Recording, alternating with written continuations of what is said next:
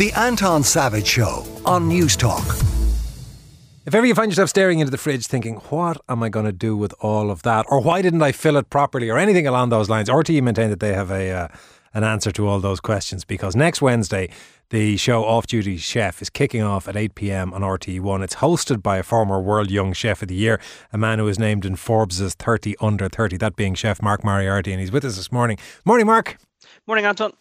So, Mark, if people that that dynamic where somebody opens the fridge and thinks, "What am I going to do?" or when they're walking around the supermarket trying to come up with what they should be buying, what are the mistakes that people make? What are the fundamental tips that you, as a professional, would say to the amateur? Look, do this.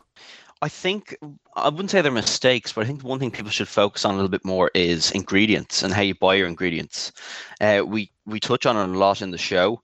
It's about not as not not really spending loads of money on really good ingredients, but um, I always use the beef mince example. So it's like if you're looking at beef mince in the supermarket, try and get the five percent fat content one as opposed to the twenty percent because you're paying the same amount of money, but you're not going to melt about twenty percent of that away. Um, there's also things like understanding why one piece of steak might be a little bit better than than the others. So in the lineup of steaks when I'm in the supermarket, I'll always go through them, look for the best marbling, look for the kind of most tender piece. Um, same in the restaurant kitchen. I think the real skill is in, in sourcing quality ingredients. And then at home, it's a little bit more about, I suppose, confidence, having a bit of confidence, um, not worrying about making mistakes. And I think the last thing is seasoning. So the difference between really good good food and really great food is that little bit of addition of salt or some olive oil or some lemon juice at the end that makes things really, really tasty. Now, I don't know, Mark. I, I have been handed with great confidence from people sausages that were a deep, deep black on the outside and a bright pink on the inside. I was a pretty confident guy who handed me that. yeah, no, that's true. Um, I think there's there's always bits and bobs that we can use meat thermometers for things like that when we're not when we're worried about it. Um, well, have they actually, caught on at home? Because I think they are the single greatest invention that humanity has ever. I mean, you can park the wheel and the jet engine. The meat thermometer has saved so many people so many nights of being curled up on a bathroom floor. Yeah, and they're really really cheap. And like the numbers never lie. Like people always ask me about in the restaurant kitchen, how do you do all the different meats and things to like different temperatures when you're busy. A lot of the time, we'll have meat thermometers. So you'll cook off your meat, you'll stick it in your low oven with the thermometer in it. And basically, when it comes up to 49, 50 degrees, which is what you want it at, an alarm just goes off and you take it out. So there's lots of little tricks that you'll see in the restaurant kitchen that you can uh, definitely use at home and make life way easier for you. And this is one of the things people say, you know, well, if, if you've enough experience, you can tell by touch where things are at. You can put four chicken breasts in the one pan and there'll be a discrepancy of 15 degrees between the breasts. So one will be done and one won't. If you can tell that using your fingertips, you are God. Oh, no, and you can't. Like, and don't let anyone tell you you can because even the texture of meat can be different from like breast to breast or steak to steak. So it will cook in different temperatures. Um, the other thing, if you don't have a meat thermometer that we'll do, and you'll see it in the show, is um, a little little metal skewer.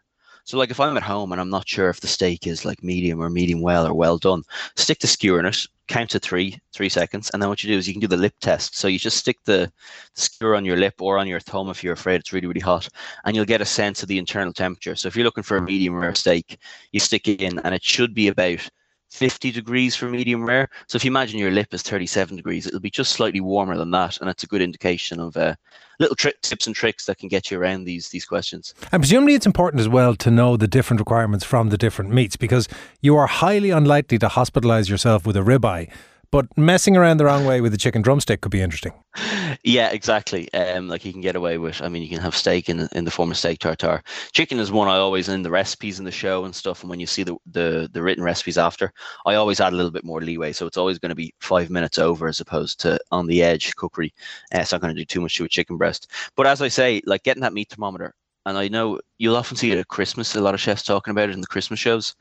One of the best pieces of kits that you can get. And I think there's one now, a fancy one with an app where you can basically stick it in in the oven, and you can log into your app on your phone and see what temperature the chicken's at in the oven. I'll give you one better. If you're if you're into grilling, they have them now for the barbecue where you can put up to four thermometers into your various different meats and have it all. You can sit inside the house watching your meat get hotter. It's a hell of a way to spend a day. Out of a job soon enough. So, Mark, can I put it to you though that there is uh, TV chefs has have a lot to answer for because, and I'm I'm gonna I'm gonna start predominantly with Jamie Oliver, but uh, beyond him as well. A generation of people have been taught that it is possible to create a delicious dinner in 18 minutes. I would suggest it's almost always not. Jamie was 15. Jamie also had an amazing team of uh, chefs behind him making those shows. Exactly. And they always start off with, well, just tro- chop three onions. And they're always in the bowl. It's like, do you know how long it takes to skin yeah. them and chop them? Yeah, if my dad did that, it'd be probably three hours and 15 minutes. Um, there is a lot to answer for, but I think the ethos or the idea behind it is good. Um, Jamie Oliver is a fantastic chef, by the way. But um, I think the case in point, even in episode one on Wednesday, is the risotto is the first recipe I have in the show. And just as an idea, people always say, "Oh, risotto takes it's a very fancy dish, takes over an hour to make." Um, I actually did an event years ago with a three Michelin star chef uh, who did 250 people, and he did risotto for main course to order, and it took him 15 minutes um, from start to finish. I've amazed me at the time. Um, and it's one of those dishes. It's just onion, a little bit of garlic, rice, uh, stock, and then finished with cheese and pepper. And you can do it from start to finish in 15 minutes. Um, the rice does not take that long to cook when you have it on a high heat. Um, so once you can chop an onion somewhat quickly, it's it's available to do. The other thing in the show that I suppose is different from your, which the thing annoys me about chef shows is everything's always perfect, which is clearly not true. Um, not in anyone's home kitchen or in the restaurant kitchen. So what we do at uh, our baking segment is we actually do the tray of fails. So we'll showcase, okay, here's how to make the perfect brownie. But also before we do that, here's what a brownie looks like when it's undercooked, when it's overcooked, when there's too much egg, when there's too much raising agent. So we, are trying to always explain why, as opposed to just here's how you do it perfectly, and here's me in a new brand new shirt that's been ironed, and here's the perfect dish. Well, can I use you for cancelling purposes on, that note, Mark? Because you know the you know the old French um, line that a, um, a person who's angry can't make mayonnaise. Last night, I decided I was going to make a Caesar salad, and I was a little tense. You know when your fourth mayonnaise splits, is is there a German word for that feeling? there is. I I have been that soldier. And it's funny, mayonnaise is one of those ones. Do you know if you add a tiny little touch of uh, corn flour at the start, don't tell anyone. It can it can give you a little bit of extra stabilization when you're going forward. Interesting, but, uh, because that that that and the fact that you can feel it, that you can feel it suddenly lose all of that tension. You're like, and there's oh. there's no way home from this point, and the sweat dripping off, and you know you have to start again. It's like a date going wrong, and you see it collapse in front of your eyes. Yeah, no, yeah, it's and it's funny because they're always like, "Oh, mayonnaise, the most basic dish." Ask ten chefs up or like who work in a kitchen to make a mayonnaise. I guarantee five of them will split it. Oh yeah, and hollandaise is way easier. The the ones way, that, yeah. Anyway, putting this to one side, you mentioned risotto. What about the quality of stock? Because that's the one issue. You go into a, if I go into your kitchen, you're going to have had something boiling for a week and a half that started at 400 litres and it's now about a half a cup of amazingness that becomes the basis for that risotto. Is that replicable at home? It is with chicken stock. Like a lot of the time, if you have roast chicken at the weekend, what I'll do is once you've carved it, um, just stick the the carcass back in in a bit of just plain water, bring it up to the boil, let it simmer away for two hours. A lot of the time, you can freeze it down in little bags. You can also freeze it down in ice cubes. But to be honest with you, Anton, a lot of the time I'll use like the little stock pots. Um, you're not going to have the most amazing pure flavor of stocked risotto, but like who does at home? It's still going to be tasty, still going to be quick. You're still going to have happy people eating it, and you can still get some really good quality stocks as well from from the supermarket. Have you any tips from professional kitchens? Because I remember um, I, I, I, quote him a lot on this, but I still think it's genius. Gary O'Hanlon has a rule in his kitchen that a, a chopping board never goes in a counter unless there is a slightly damp tea towel under it. because it functions like glue. It's amazing. It's life changing. Uh, and there's a whole load of those little professional restaurant things that you never see in home kitchens. Have you got any first? You can use a little, you know, the microplane grater. I use that for lots of things. So obviously use it for cheese, but I hate peeling garlic. So what I'll do is I'll just instead of taking the skin off, I'll throw that through a microplane grater and you get lovely garlic puree out of it. Um, at the moment, when I would make staff food in the restaurant, we have this thing called a Thermomix, which is a big, very fancy blender. And I would throw things into it and create pastes and I would create salsas with like leftover herbs and stuff to throw together for staff food to make delicious. But at home I use a NutriBullet, so everything goes into the NutriBullet.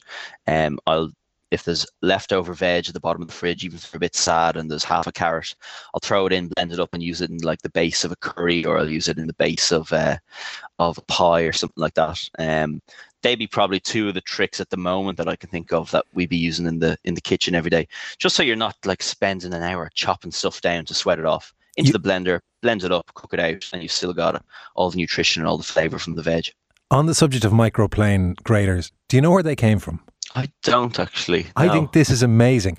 Microplane was a company that made woodworking tools. That was all Really? they did was woodworking tools.